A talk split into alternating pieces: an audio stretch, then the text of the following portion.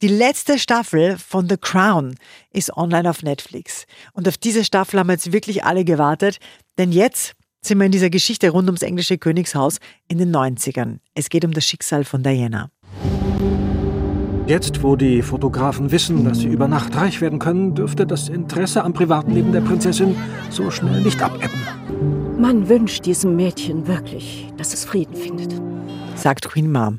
Aber genau diesen Frieden hat sie ja leider nie gefunden. Die traurige Geschichte rund um Lady Di in The Crown Staffel 6.